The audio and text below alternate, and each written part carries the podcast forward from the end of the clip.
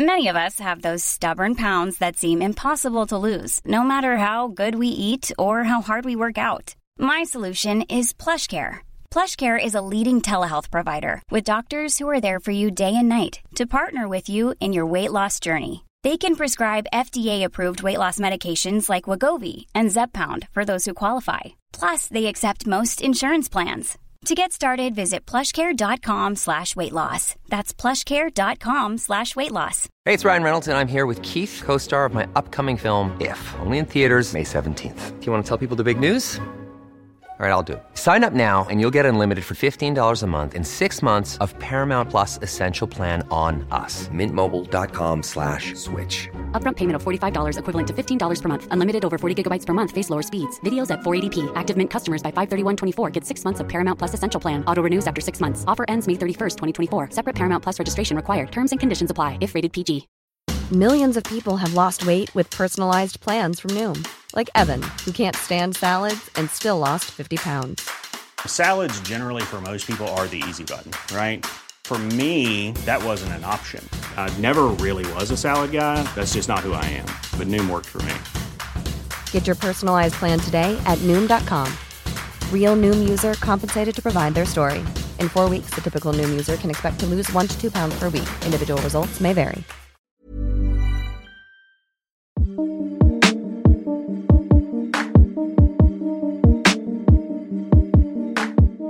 Welcome to the Second Chance podcast. I'm Raphael Rowe, your host. This show centres around the question of who deserves a second chance, who has the power to grant it, and what it means. Our guests come from diverse backgrounds and experiences, including those who have received second chances and those who some might feel are undeserving. We'll also be looking at how a person's journey can lead them to a second chance. In today's world where news travels quickly and public scrutiny is constant, safeguarding a celebrity's image is no easy task. Even minor missteps can have a significant impact on their reputation, particularly with the rise of social media.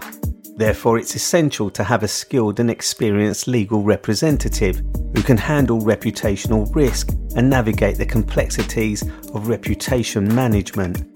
Repairing the damage to a celebrity's image can be challenging once the harm has already been done. High profile cases such as those involving Russell Brand, Coleen Rooney, and Rebekah Vardy, actor Noel Clarke, and other high profile stories like Philip Schofield are just some of the examples where managing and repairing the harm caused to a celebrity's image can be extremely challenging. In this episode, I spoke with James Moodley, a proficient commercial litigator who specialises in complex cases involving reputational risk and suspected fraud. With years of experience in handling high profile cases, James is the go to expert for celebrities and corporations who need help managing their image. He ensures that his clients' best interests are always protected, while also trying to manage public perception of their image, whether they're guilty or not. You can also listen to my interview with James on my audiobook, You Are Accused, available on Audible. Click the link in the description or search for You Are Accused by Raphael Rowe to get your copy. I think the best place to start is to ask you what you do. You know, when I'm looking at celebrities or people in the public eye, who are facing accusations, whatever those accusations may be, or if they themselves are making accusations. Um, you often then hear of these kind of litigations, these sorts of cases. So before we get into any kind of details about what that entails, just tell me a little bit about what you do as a profession. Okay, first of all, hi Ralph, thank you for having me. Really appreciate the opportunity. So, I am a solicitor and I work in the civil world, so I don't do anything criminal. Um, I work in the civil world uh, of courts, so to speak. I work for a firm called Tenet Litigation and Compliance Limited. Uh, for short, it's Tenet Law. And I'm just going to provide a background as to what we do as a firm first, because that will then contextualize what I do and bring everything together neatly. So we're an award winning specialist dispute resolution and compliance firm with a focus on fraud and financial crime. So my client base ranges from FTSE 100 companies all the way through to SMEs and high profile individuals such as celebrities that you've just alluded to. So I lead the firm's sports and entertainment sector and I've got a particular focus on reputation management and contentious media law. So my practice is split into two in effect. The first half is working for corporate clients and that could be preventing and resolving disputes ranging from breach of contract, shareholder, director and partnership disputes, all the way through to fraud, uh, so cybercrime, email scams, investment scams, so on.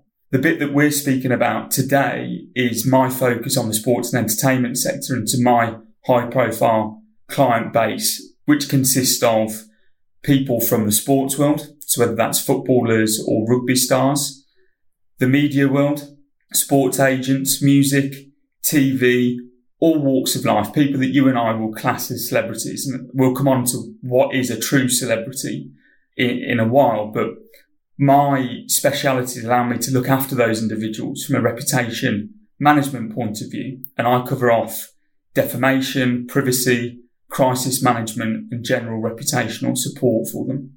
Defamation is, is one of those things we, we hear quite a lot. Um, and I'd be interested to to understand a little bit more about what that means because I suppose that's when somebody says something about somebody and it undermines who they are as a personality or, or a corporate.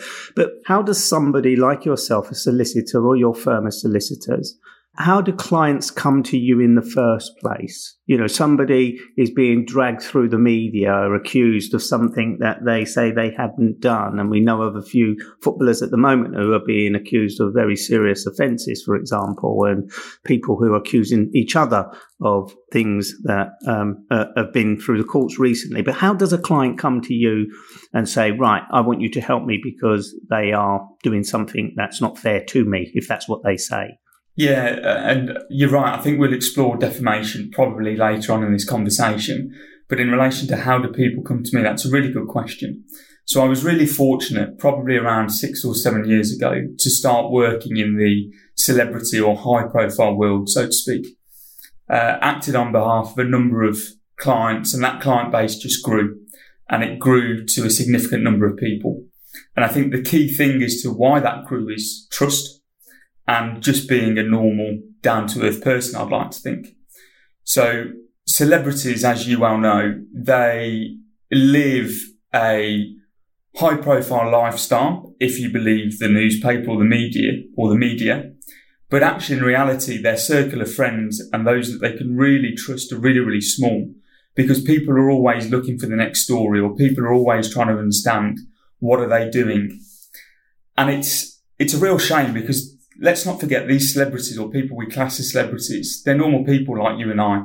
They enter the world like you and I. They've got normal lives. They've got life pressures, albeit they may be on different scales, but they go through exactly the trials and tribulations that you and I do. Family problems, personal problems, you name it. But unfortunately, these people are often taken advantage of, whether that's financially or reputationally. And because I built up such a good rapport with the client base that I had through word of mouth, people now come to me. And it's because these people live in a such close knit community where trust is vital in everything that they do. And once you've got that trust, until you break it, they will always come to you for support if you do a good job, obviously, and they like you. And I think personality is a massive thing. But my client base has grown and grown. And if people get into trouble, so whether that is a accusation has been made that is false, whether they have seen a story or been alerted to a story that is going to be published online, whether now through the instant accessibility of Instagram, Facebook, Snapchat, Twitter, you name it, that media has opened up the possibility of an individual, whether that story is true or false that they publish within a matter of seconds, simply clicking their iPhone or iPad or whatever phone they may have, and they've got a global audience in the click of one button. Now that is really scary. No one vets what they do. And there are a lot of stories out there where my clients are subject to simply false and damaging information that can go viral. And we've all heard that term. And they turn to me for help. Now, I'm a big believer, and I'll, I'll bang the drum all day long, Raf, on education is key. And whether that is education in relation to preventing these kind of issues from happening. So how best do you do that? Or how do you respond to it in a timely and quickly manner to limit the damage to any the reputation that you have built up? And again, let's not forget reputation. It takes years to build a good, strong brand, a reputation. It takes seconds to be blitzed and disintegrated. So that's a long answer to a short question, but it's trust, Raf. They come to me because they trust that I'm good at what I do. I'll look after them and I'll be honest and they know that I will give 100%. It's, it's fascinating actually what, what, what you've just talked about because we don't normalize celebrities, do we? We think they're fair game. And I suppose that's the question really. You know, when false or damaging allegations are being made, either by the media themselves who are cocking up a story to, um, you, you know, write something because they know it might sell a newspaper or it might you know, it's just something different about somebody who scores a terrific goal or, or you know, packs a great punch. It, it's more than the sport that they do. What, what, kinds of false and damaging allegations would a celebrity in the world that you represent them want to take it into the public domain? Um, because wouldn't that be more damaging that they are trying to fight a false allegation or a damaging allegation or some accusation, wouldn't it be more damaging to their reputation rather than, you know, just allow it to go past? I don't know. It's a really, really good point, Raf, and one that I have with clients on a daily basis, the conversation. So more than three quarters of what I do, people will never be aware that I've done it. For a client to go through the court process is the true last resort. Going to court in the public arena plays out all of the things that you may not want to be played out in front of a public audience. Now, if you think, if you are a celebrity, so a celebrity, sweeping statement, people think celebrities are those that are in the public eye, either on the TV, are a leader in their field, whether that's sport or music, or now whether they're an internet celebrity. I think the general, the general feel is that you see a celebrity on a daily basis or you hear of a celebrity or you're on TV. You're in that lens that exemplifies everything. Now, for that reason, unfortunately for the individual who could be, be a celebrity, if you go to court, that elevates the interest in the case straight away. Now, is that good or bad? Nine times out of ten, I think that's bad. But don't celebrities court that attention by taking a case to court? I mean, I'm I, I want to talk about the kind of uh, Vardy and Rooney case. I know you weren't directly involved in that case, but it's it, it's kind of a, a classic example. And it felt in that particular case that you know, it was being played out on the steps before they went in the court. Only those privy to the court case themselves would have heard the real de- d- details. But the kind of walking into the court, the, the media circus was all part of that attention. Or that's what it felt like at times for me. I couldn't agree more. Rooney, Vardy, Depp, the Sun newspaper, those are two of the high profile media cases that we've seen in this country over the last couple of years. And I think you're not going to see anything like that again for a good couple of years because my personal opinion, no one walked away from that unscathed. And I think Vardy has given interviews after basically saying hindsight is a wonderful thing. Would she have done what she did again? Probably not, because the whole life was played out in the press for a good number of weeks slash months slash years if you look at the case. This all started, my understanding, is back in 2019, October 2019, and it didn't get to court until earlier this year. The big question for an individual is, is the point of principle or is the damage to your reputation that severe that you are left with no alternative but to try and get recourse through a public court proceedings action? And I think the damage is so fundamental. No one walks away from court unblemished. There is litigation risk. The costs are substantial. Again, I think my understanding is that Vardy has been ordered to pay Rooney 1.5 million pounds in legal costs alone. Now that is just Rooney's legal costs. That isn't Vardy's. She needs to bear all of her legal costs as well. So all of a sudden, without any victory or whatever the judgment may be, put that to one side you've probably spent the best part of two and a half, three million pounds on legal teams. Now you need to put that in commercial focus. if you as an individual were to come to me saying, I think I've been that harmed, I have left with no alternative but to go to court and try and receive, and let's not forget that the, the court test is on the balance of probabilities. So if you have a superb legal team and a superb barrister, which Rooney did, in my view, David Sherborne is one of the best media barristers around. His client base is to die for if you look at who he's acted for. All it takes is to sway a judge who again is a normal person, can have a good, can have a bad day, can have a bad week. Who knows what's going on in their private life? Their sole focus is a court case for however long it may take. And if they come to the decision that on the balance of probabilities, what you are saying is true or false, that has a massive impact on the winner and loser. So before any of my clients say, James, I want to go to court, we always have a serious conversation. Is it worth it cost effectively? And is it worth it from a reputational point of view? Nine times out of 10, the answer to that is no, which is what I go back to saying. What I do three quarters of the time is behind the scenes. So it's removing stuff from the internet. It's either liaising with publishers to alter a story, to make sure it's fair, to make sure it's reflective, to prohibit them from printing the story in the first place, working with PR companies to put a spin on the, this press story that has been released is damaging, but may not necessarily be true. So we work with PR people to put a positive spin on what is disinformation and to try and reflect that so the general public can either read between the lines as to the truth or we've put across what the truth is and leave it to them to make an informed decision as to who side, whose side they come down on and who is simply telling the truth. And I suppose it makes me wonder about the, the accusations or the stories that are, are being pushed about the individual. If it's not tested in a court in some way where all the information is laid out to some extent, and I know courts are, are not seekers of truth all the time, but, but it feels a little bit like the, the way you've just explained it, James, you know, when I look at it from a, an ordinary member of the public's point of view, it's like, ah, there's some information about X, Y, Z.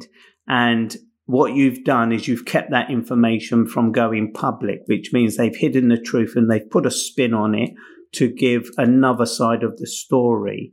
At what point do your clients and do you have to make, and I know you say like 90% of your clients you try and stop from going to court because it's a financial cost and it could be more damaging to them, regardless of the fact that they're trying to get the truth across. H- how does the public know that the, the accusations that you're protecting your clients from are, are truthful or false? Again, it's a really good point. And I think whilst not, whilst the majority of matters may not go to the courts of England and Wales, they certainly go to the court of the public opinion. And the court of the public opinion is brutal. There is no way to make sure that what you put across people know is 100% the truth. There are always two sides to a story, whether that's positive or negative. People are people. Recollections may differ. Memory may fade.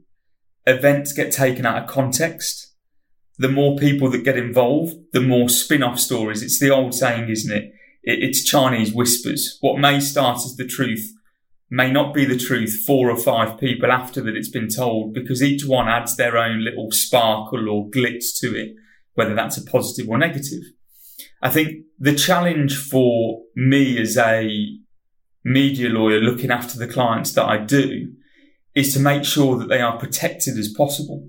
And hopefully that is by trying to inform the public of what is the truth from our client's perspective? What are we Does trying? Does that matter? Does it matter, James, what the truth is if your sole remit is to represent your client? And this is not a question of your integrity. It's more a question of how these things are played out. So we have that information, that insight. Does it matter whether you are seeking the truth or not? Because if your client is being accused of something that could damage their reputation, whether it's true or not, it's going to damage their reputation if it gets into the public domain.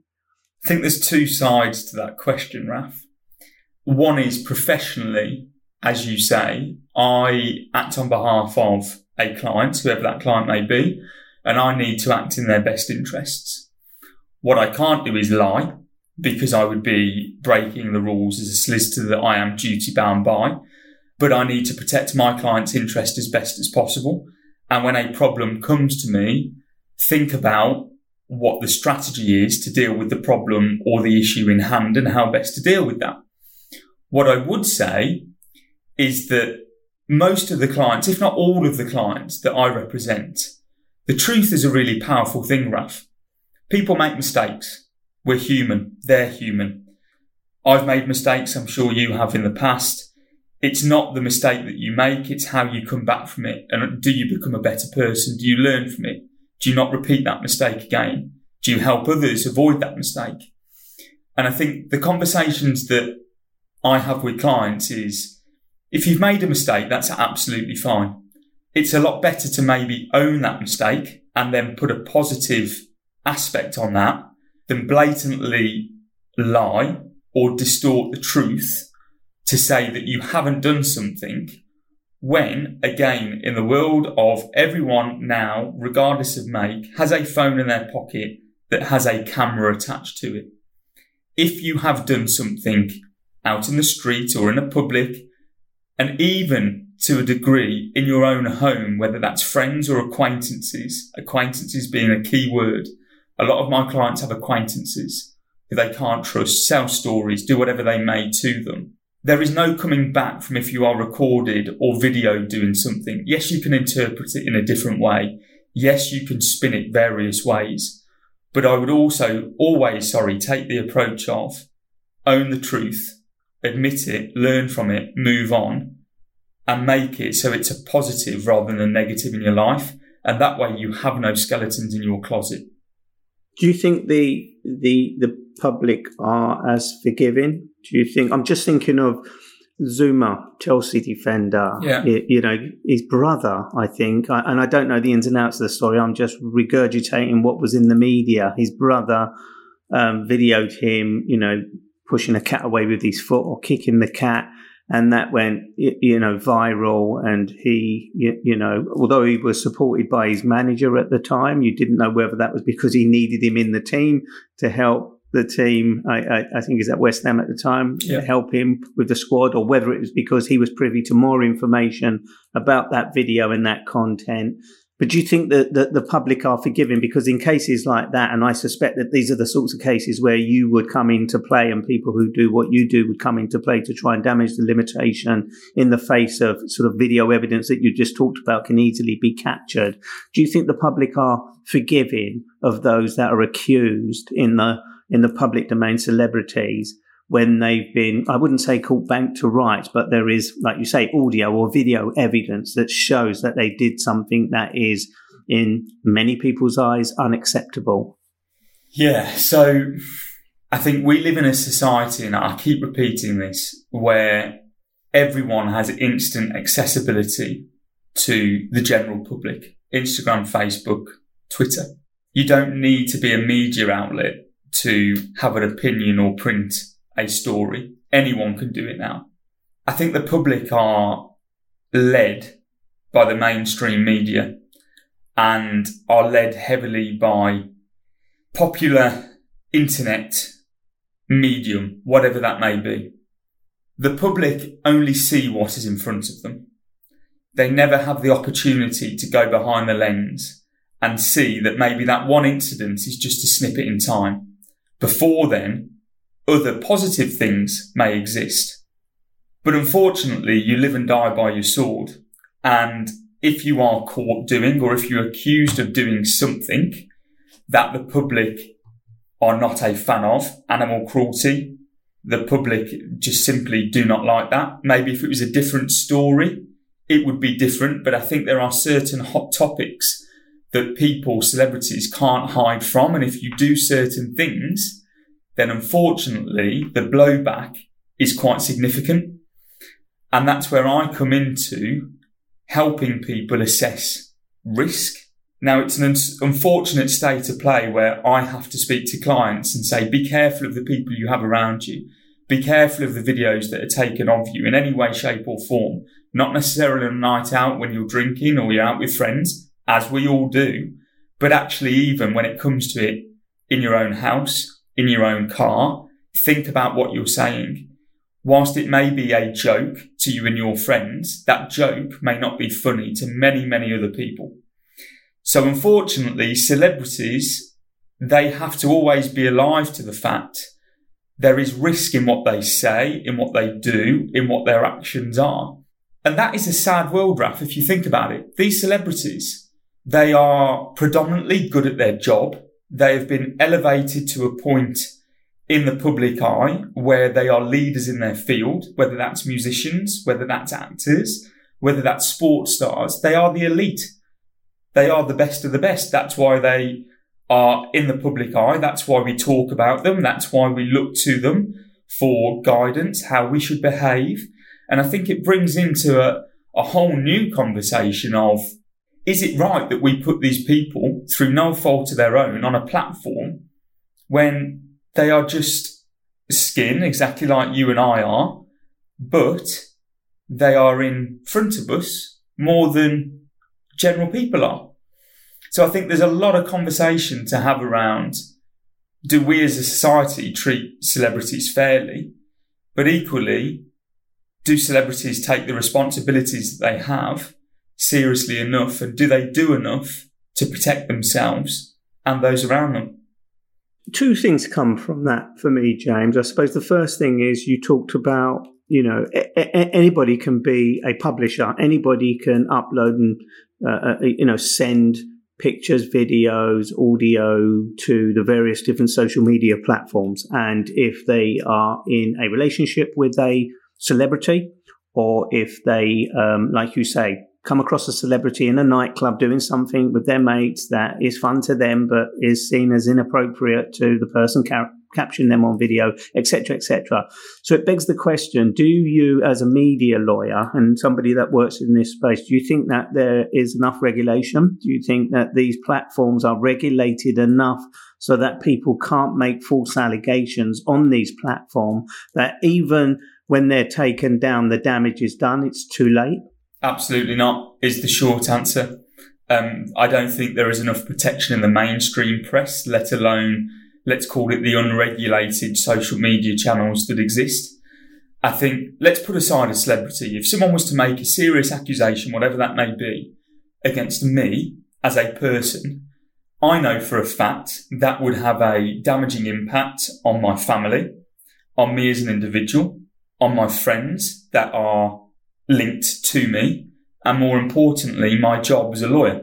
Now, a serious accusation could potentially lead to me losing all that I have around me through no fault of my own. It may have no substance, it may have no basis, but straight away I am on the back foot and I need to prove that I am innocent. And proving innocence, once you have been tarnished with a guilty brush, as you well know, is an uphill struggle from day dot. And through whose fault? It's not through my fault. I've been sat at home drinking a cup of tea. Someone has been on the media saying that I have been somewhere or done something or said something that I shouldn't have done. Now, I don't know whether I have or I haven't, but that is out there in the internet system, in the e world that could well be picked up. Now, if you apply that to a celebrity, it's automatically worse. Celebrities rely on their reputation as a career, certainly for entertainment or music, Zouma, as you said, Kurt Zouma playing for West Ham, I think he was banned for a number of games by his club. I think he was fined as well. I don't know whether it was by his club or the FA. Financial consequences.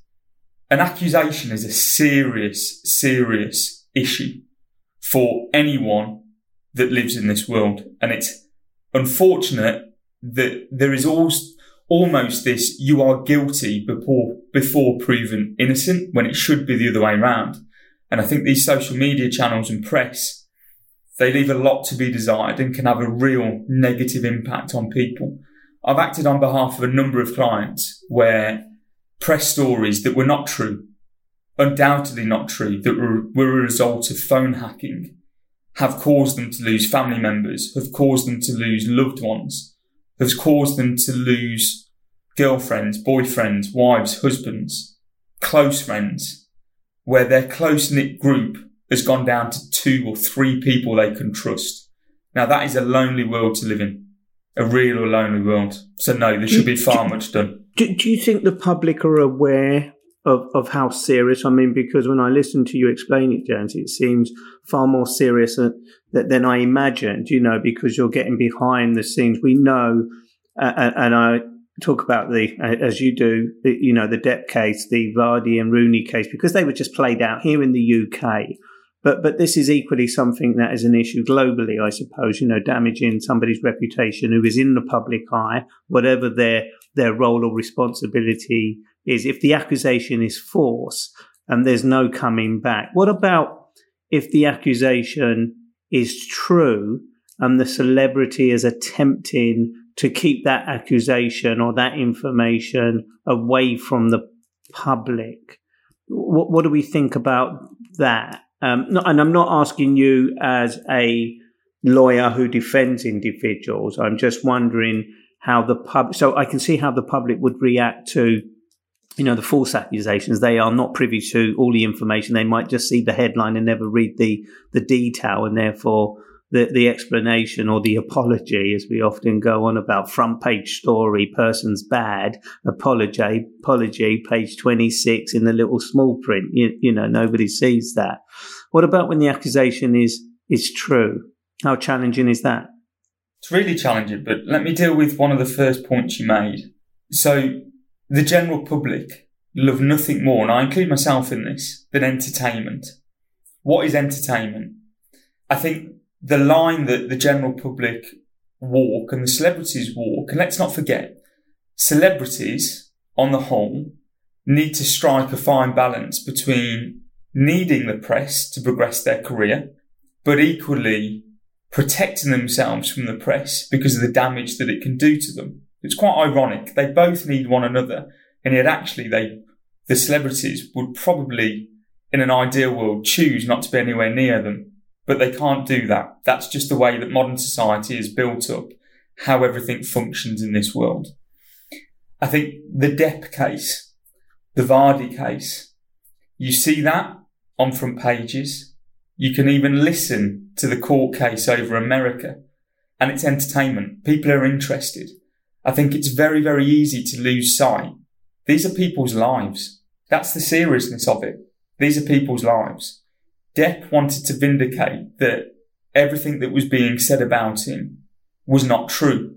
Because if it was, there was a belief that he wouldn't continue or wouldn't be able to continue to appear in the high profile films that he has become accustomed to. So he needed, or he felt he had little choice but to try and go to court and hopefully get a positive verdict, which he did. Now, on the flip side of that, in America, not over here because it was against the Sun. But on the flip side of that, you've got Amber Heard. Amber Heard is now, if again you believe press reports, struggling to pay the judgment that was awarded against Depp and also struggling to take part in the films that she was accustomed to herself. So there's always two sides to it. Coming back to your other question of how to deal with something if it is true, there have always been occasions historically of people obtaining super injunctions. They used to be reco- referred to in the press as super injunction. So you would have traditionally these blacked out images on the front of the page. You can't name the names, but they've stopped us from printing a story about X, Y, and Z. And you'll never hear them about, about them again.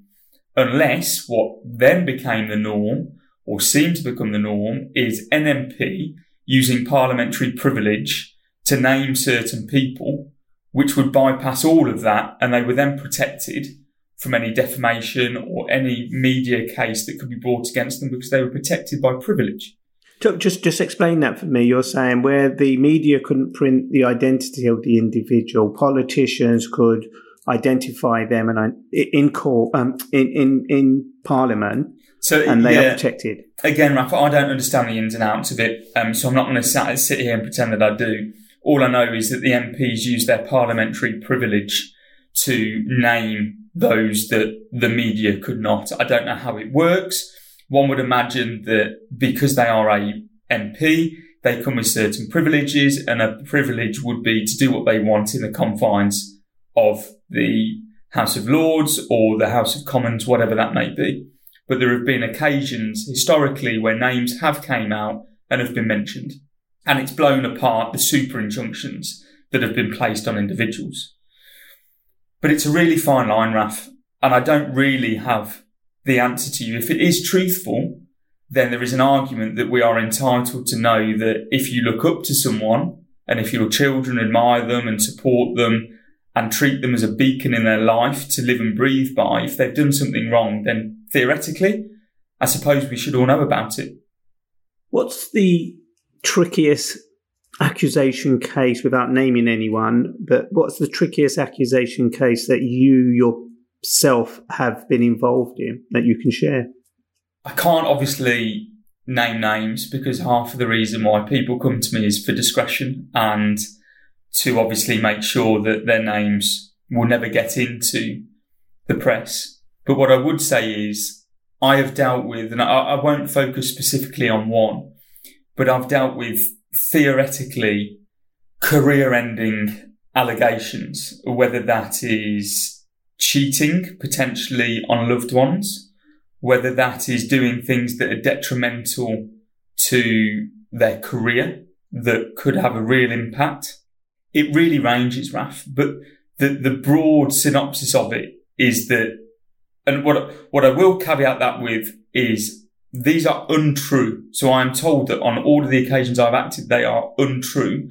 And that has proved to be the case because we have been successful in stopping things from coming out or being published or whatever that may be to protect the reputation.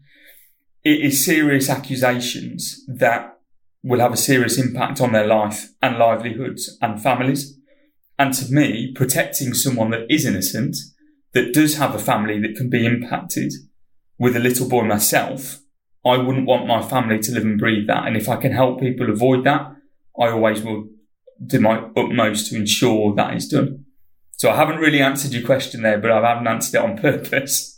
I get that, but it makes me wonder, not your answer to my question on the specific cases, but it makes me wonder what the motive is then of those that make false allegations against celebrities or high profile individuals who may in themselves be quite wealthy.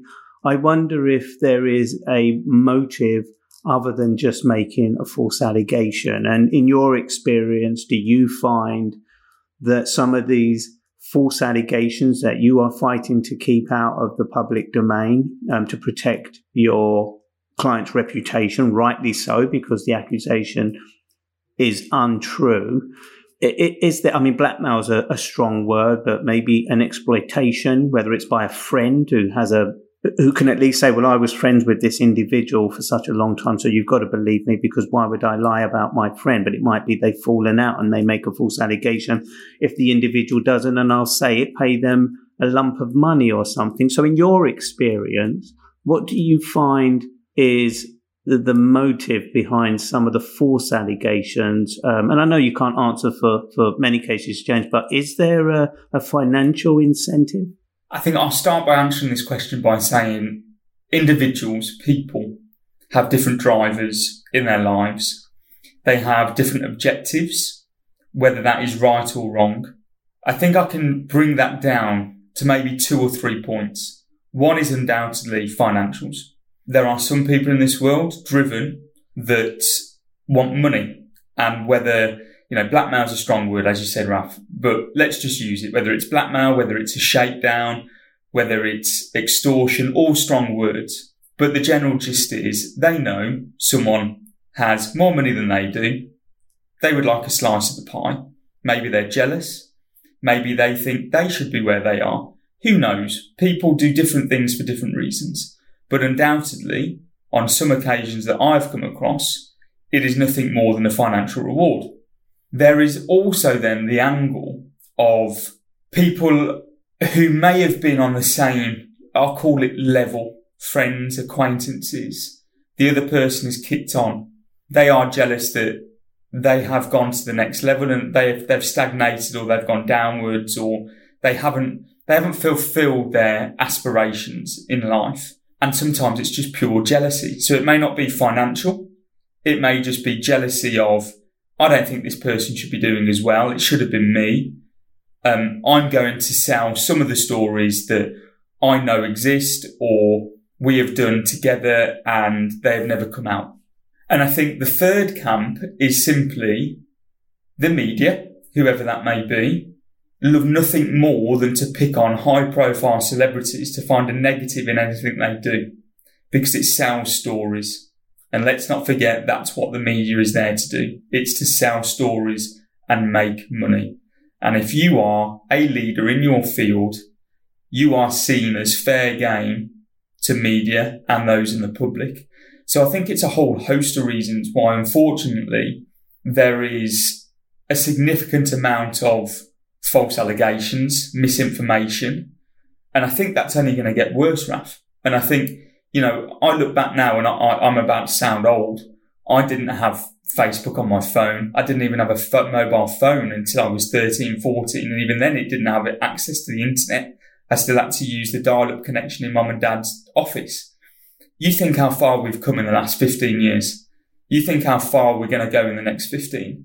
It's a scary thought. And all of a sudden now what we're talking about, this instant accessibility, it's only going to get, in my opinion, worse. And that is going to have an impact on not only celebrities, but on all of us, the way that we live our lives. What can we do? Gone are the time where you may be able to have a drink and a laugh in the pub with your friends or who you class as friends and think people may have picked up on it, but nothing will be done straight away. It can be out there now, let alone in five, ten years time. So it's truly frightening from a lawyer's perspective, from a client's perspective. Reputation is only going to become harder to manage and to make sure it stays intact. Let me flip it over a little bit and think about one of the other high profile cases that did end up in the court system. Again, probably not a case that you or your lawyer's firm were involved in, but I don't know. And it's the one that comes to mind, Ed Sheeran, and something to do with music. I think somebody had written a song or said that they'd written a song or some lyrics to a song, and they accused Ed Sheeran, you, you, know, a global icon in terms of music, of nicking a couple of those lyrics or using whatever it was. And, and someone as rich and as influential and as, you know, iconized by, like Ed Sheeran, had to go to court. And you saw again, like the Rooneys and like the Vardys and like the Depps, you know, doing that ordinary thing of stepping into the court to defend themselves with their lawyers in tow. But my question is when the, the, little man, and I'm saying the person, the ordinary person, not that celebrities are not ordinary and people of influence are not ordinary, I know that they are.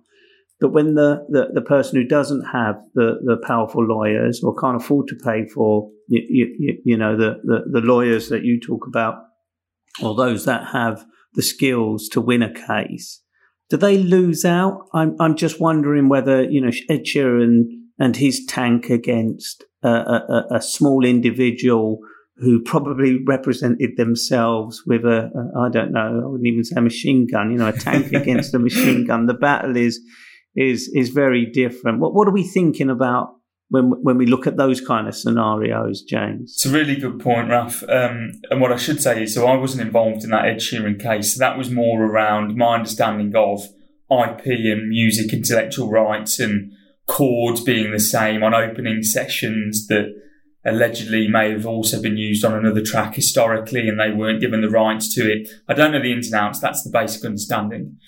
But put that aside. You will always hear a phrase and that phrase is access to justice. That phrase can be used in criminal matters, but also civil.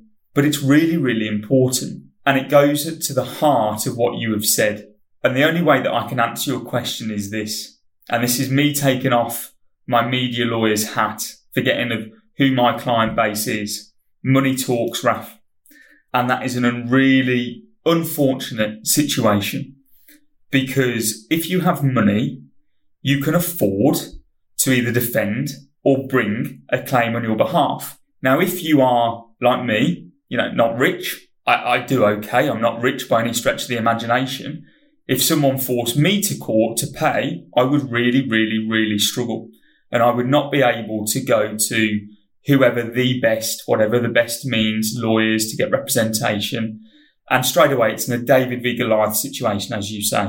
So it's an unbalanced system. It's not perfect. It needs a lot of work. Is there access to justice? Absolutely not. That's my personal view. My personal view is that the court system, it needs to be restructured. Undoubtedly, again, in my view, it's underfunded. It's under resourced. The right to even get through a court itself is really, really costly. And I used some figures in our, in our chat uh, 10, 15 minutes ago, Raf. Those figures are eye watering. 1.5 million pounds. I mean, the normal man off the street, woman off the street simply cannot afford that. There is no way. But let me put this into context. In a journey to go to court, and when I say to court, we go back to your point of you're walking up the steps of the court, you go into a hearing, however long that may be. There is a whole journey behind that. Six, 12, 18 months worth of work has gone into there. Throughout that time, there are a number of off ramps. Now, those off ramps settlement opportunities. So, Vardy and Rooney, the case was paused for a number of months to try and see if they could do a deal in a mediation. I won't bore you what a mediation, mediation is, but it's a third party trying to bridge the difference between them to try and see if an amicable settlement can be reached. For whatever reason, it couldn't in that scenario. So they proceeded to court. But the journey from your A to your Z, it's a long one. It's costly. A normal person cannot afford to take it because the risk at the end, and this is a rule of thumb, if you are successful, you get your 70% worth of costs that you have incurred. So use round numbers. You've spent a 100 grand.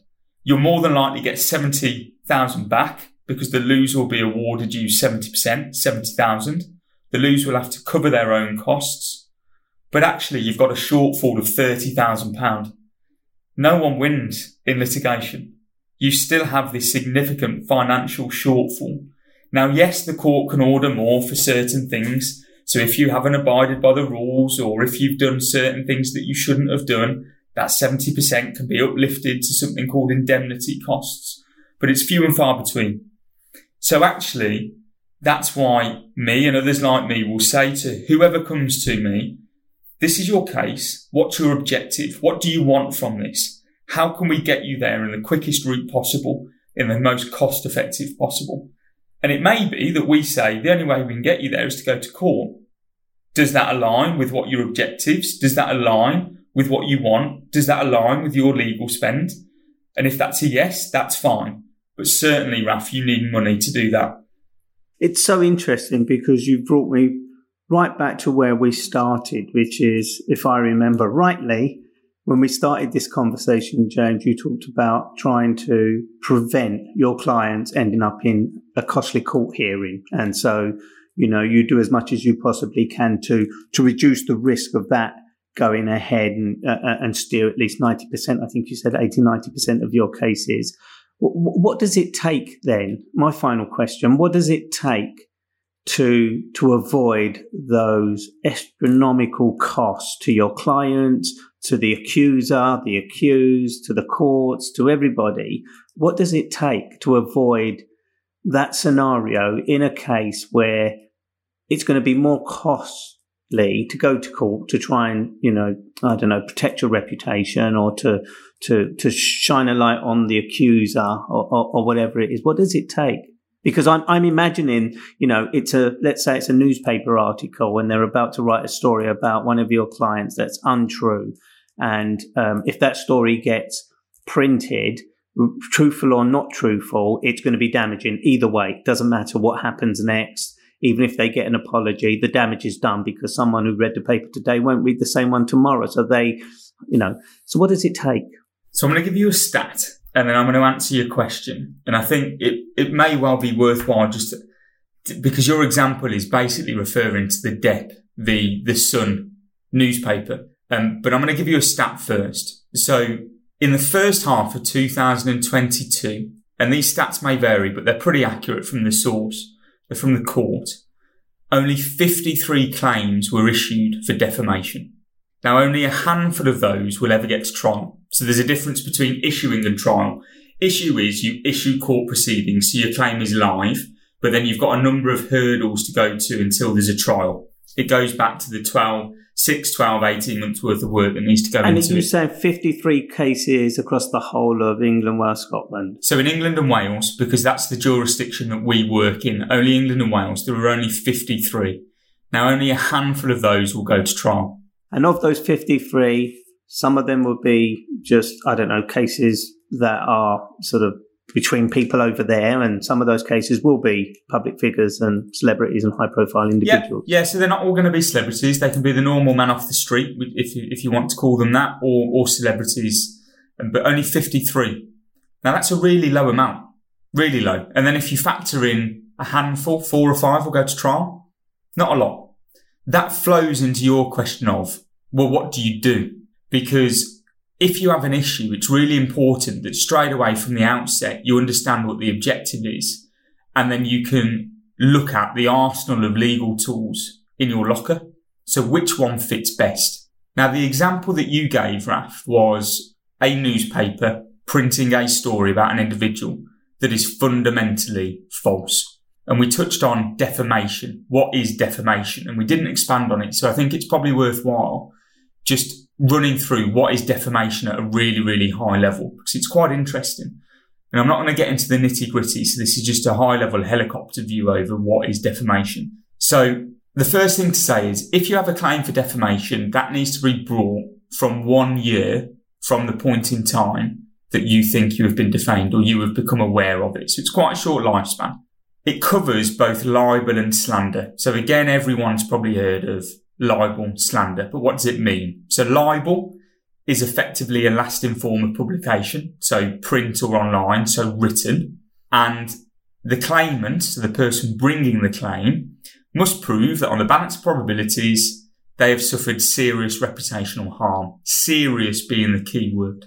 Slander are words that are spoken. So it's me to you now. Nothing's been written down. It's me talking to you. And the claimant, so again, the person must show that tangible damage has been caused. Those are two types of defamation. Before 2013, everything was ingrained in common law. So there was no written statute. There was no written rule book. It's what happened in the past from the cases. What did the cases tell us? What did the judgments tell us? That's how it was built up. Back in 2013, the Defamation Act 2013 came into force. It's basically a rule book or a Bible that sets out what is defamation, what are the defences, what do you need to prove, what can you get from bringing a defamation claim.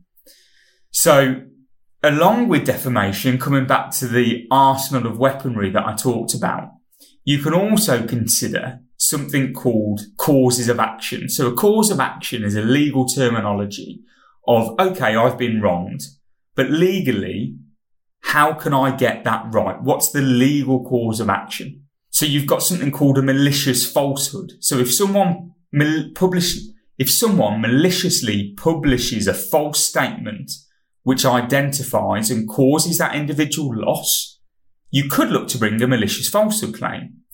There's something called breach of confidence as well. So if something that sensitive, whether it's a business or an individual, is taken from them and then it causes them harm, it could be a breach of confidence or misuse of private information. Basically what it says on the tin.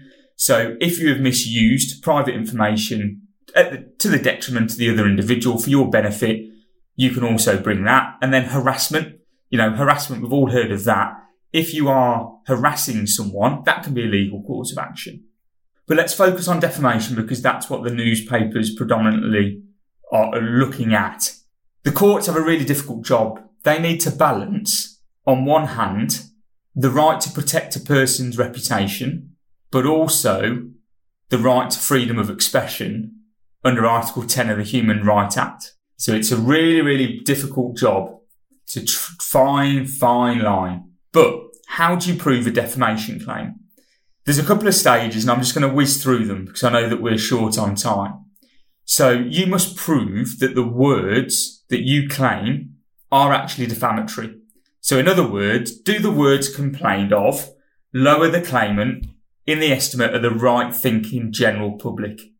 And it must have a serious adverse effect on the way that people would treat them. And in addition to that, it must cause serious harm to the reputation, serious harm. I, I, say that because it can't just be minimal. It's got to be serious. So the bar is set quite high. It also needs to be a published statement and you then need to take into account the words used. So will the ordinary reader attribute the way that you are trying to portray those words to the way that you are setting it out that they have been defamatory? And then they must identify the individual. If you can do that, then there are certain defences that can be brought. I'm going to focus on two because they apply to the newspaper scenario and the Depp, the Sun and also Vardy Rooney, truth.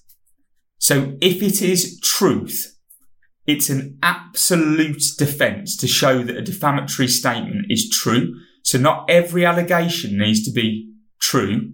The substantial sting that it's referred to. So the substantial element, if that is true, that is a complete defence or honest opinion. So if the statement complained of was a statement of opinion, and it was honest and a normal person would attribute it to being honest, those could be defences. Now, what was proved in the Depp and Rooney case, the truth defence won on both occasions. And that is why both of the individuals, well, the Sun is an individual, the Sun newspaper and Rooney won their cases because they relied on and they got over the hurdle of proving the substantial element of what they said was true. So Rooney, for example, in the Instagram tweets where she'd narrowed it down and the, it, the famous line in her tweet, and it is Rebekah Vardy. It was found that on the balance of probabilities, it was truthful that it was Vardy releasing the stories. So hopefully that's a good overview as to what you need to do to bring a claim and then defend a claim but it's a really, really, really delicate area of law that you do need specialist advice on. Because if you don't build the foundation solidly from day dot, which leads into what's your strategy, what's your tactics, what's your objective, the house can come tumbling down really, really quickly, not only from a legal perspective, but more importantly, from a reputation point of view and I suspect, I mean, it's fascinating stuff. And I, uh, you, you, know, as you conclude in the Depp case, in the Rooney case, why they were, you know, successful, or those cases were successful. Although I think in the Depp case, wasn't he initially, and I don't want to get into this, but I think wasn't he initially found guilty of uh, uh a physical abuse or abuse, and then he appealed, and then the case was overturned. And I don't know whether these are different grounds, but I don't want to get into the nitty gritty of that. What I do find interesting is if truth is one of those um, components that you can defend an allegation or defend a, a claim of defamation against you, you being accused of, it, it, it, does it go so far? And this is a rhetorical question, really, is me kind of thinking, does it go so far as if I tell you something and as a journalist, you believe it to be true and then you publish it. You were publishing what you believe to be true on the account of what I told you when I was telling you a pack of lies. And I suppose that's a, another murky world, isn't it? Because if I have a great reputation, let's say I'm a senior politician and I come and say, ah, James, Raphael's been up to no good.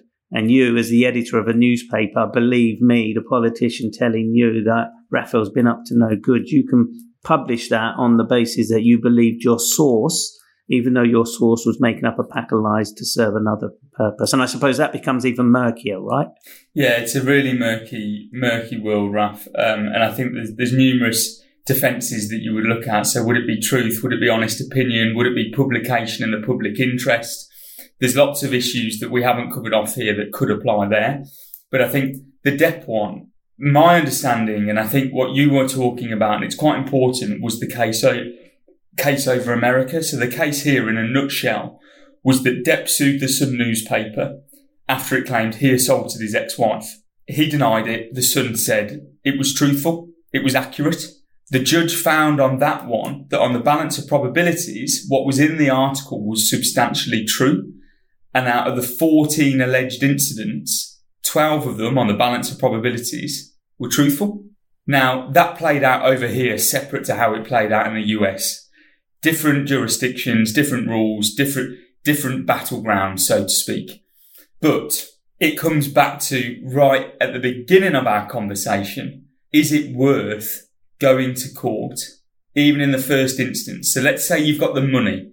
Let's say you've got the drive. Let's say that you've got the ambition to want your day in court to be, to be found that you are the truthful person. Is it worth it?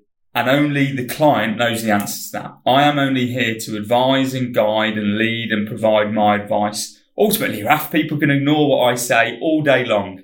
I am here just to counsel them as best as I can. But I think misinformation, allegations, they're going to increase.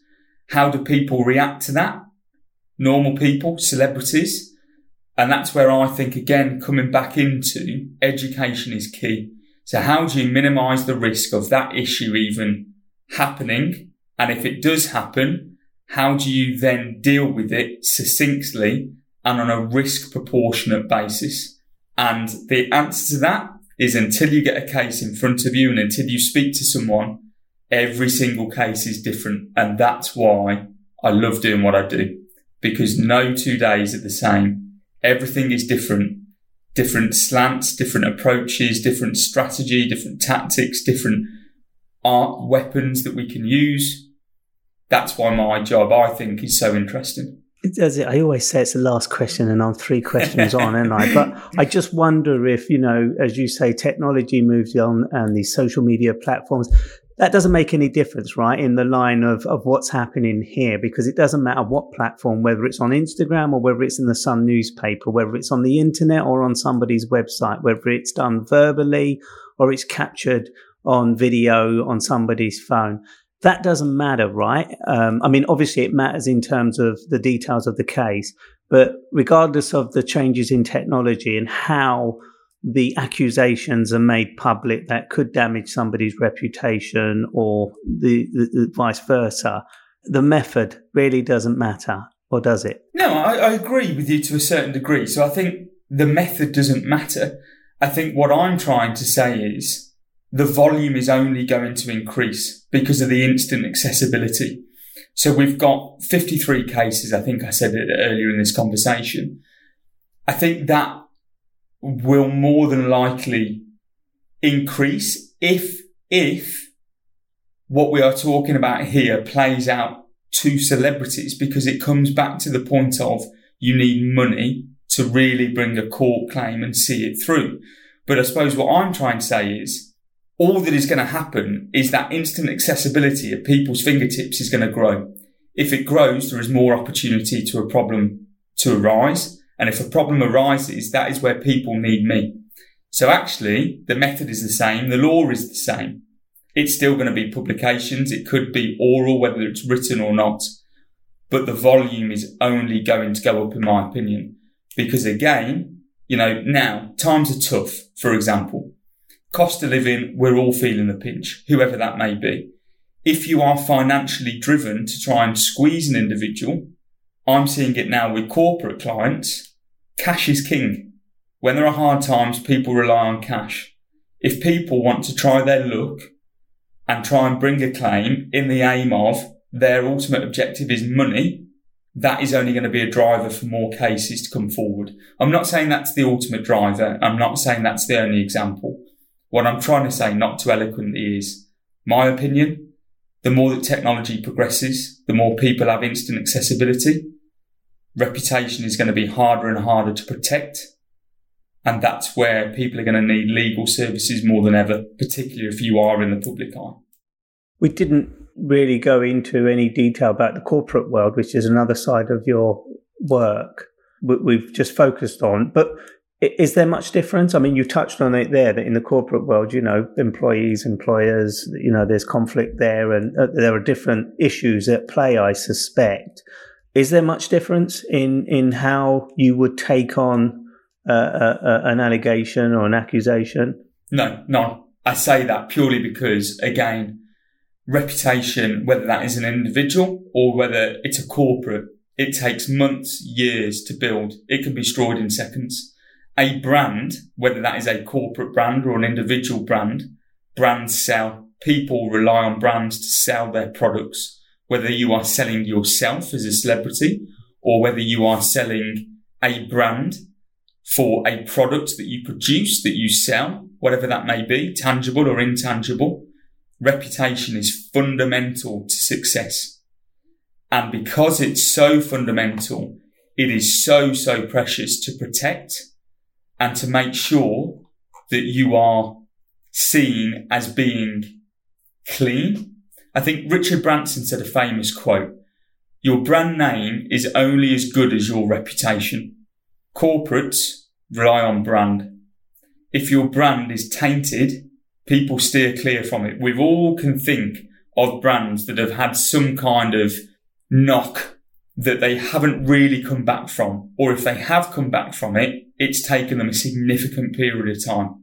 Or they change their name. Or they rebrand. Let, let me ask you this then. Is there a document or some mechanism that corporates or individuals who are trying to protect their brand or their reputation, is there a document that you can put in place? You touched on sort of data protection or privacy earlier on, but would a corporate have the means to protect their reputation being tarnished by their employees by having them sign certain documents which a individual like a celebrity or high profile individual doesn't have at their exposed, uh, disposal unless of course they're employing someone and you know like a personal assistant or somebody who does their their dressing and they don't want people to know that they you, you know mess themselves every morning because they have an illness or something. That might be something that they need to protect their their reputation, uh, uh if that is a reputational thing. But I'm just wondering whether there is a document that a corporate has that a brand doesn't have that can protect them from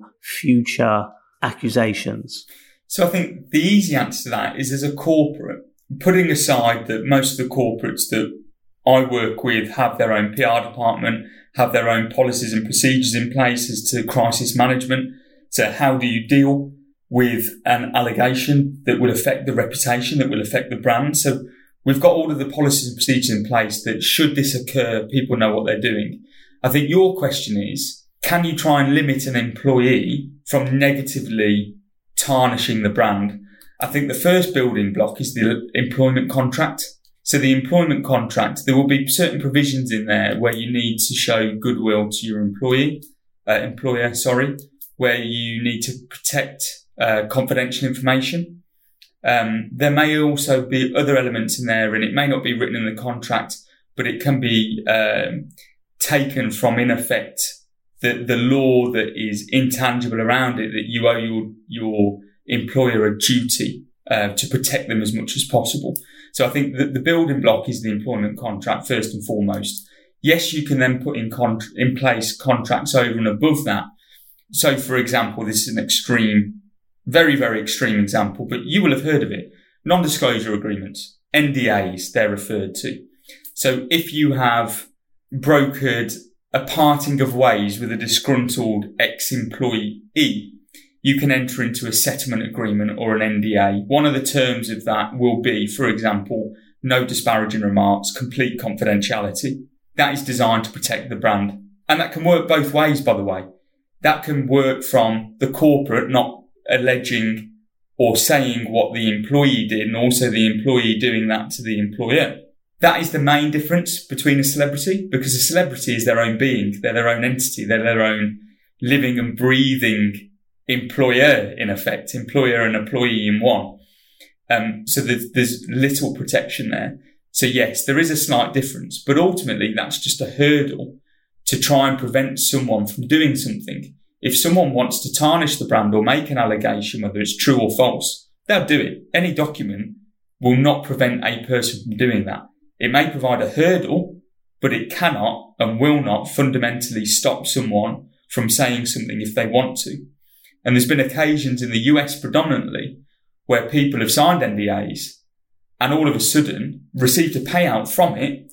And then two or three years down the line, broken it because they thought it was in the public interest.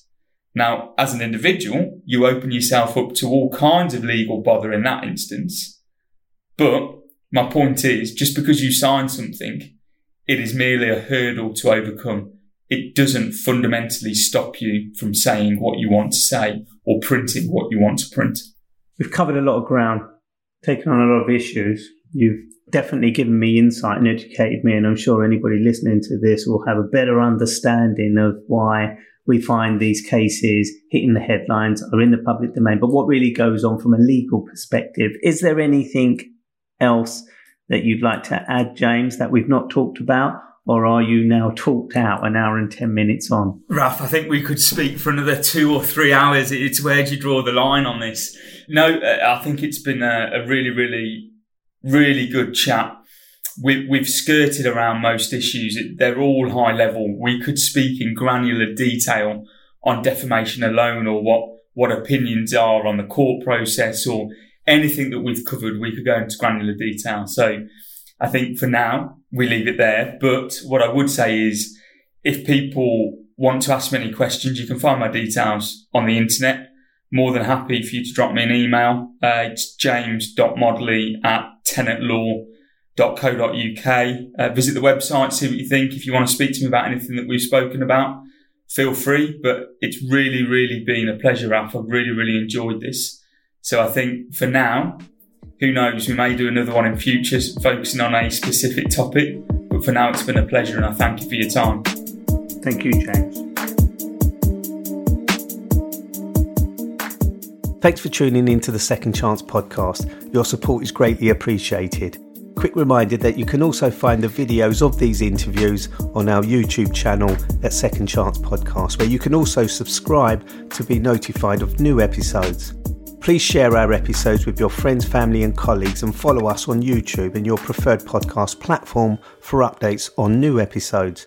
Your feedback is crucial to the growth of our podcast. Please rate and review our episodes and let us know your thoughts in the comments section. You can also listen to my interview with James in my audio book, You Are Accused, also available on Audible. Click the link in the description or search for You Are Accused by Raphael Rowe to get your copy. This podcast was brought to you by Second Chance Media Productions. Audio Avalanche handles audio editing. J Row Productions created the original soundtrack. Studio Minerva designed the eye catching cover. If you haven't already, please follow us on Instagram, TikTok, Facebook, and LinkedIn. Just look for Second Chance Podcast with me, Raphael Rowe. Thanks for tuning in.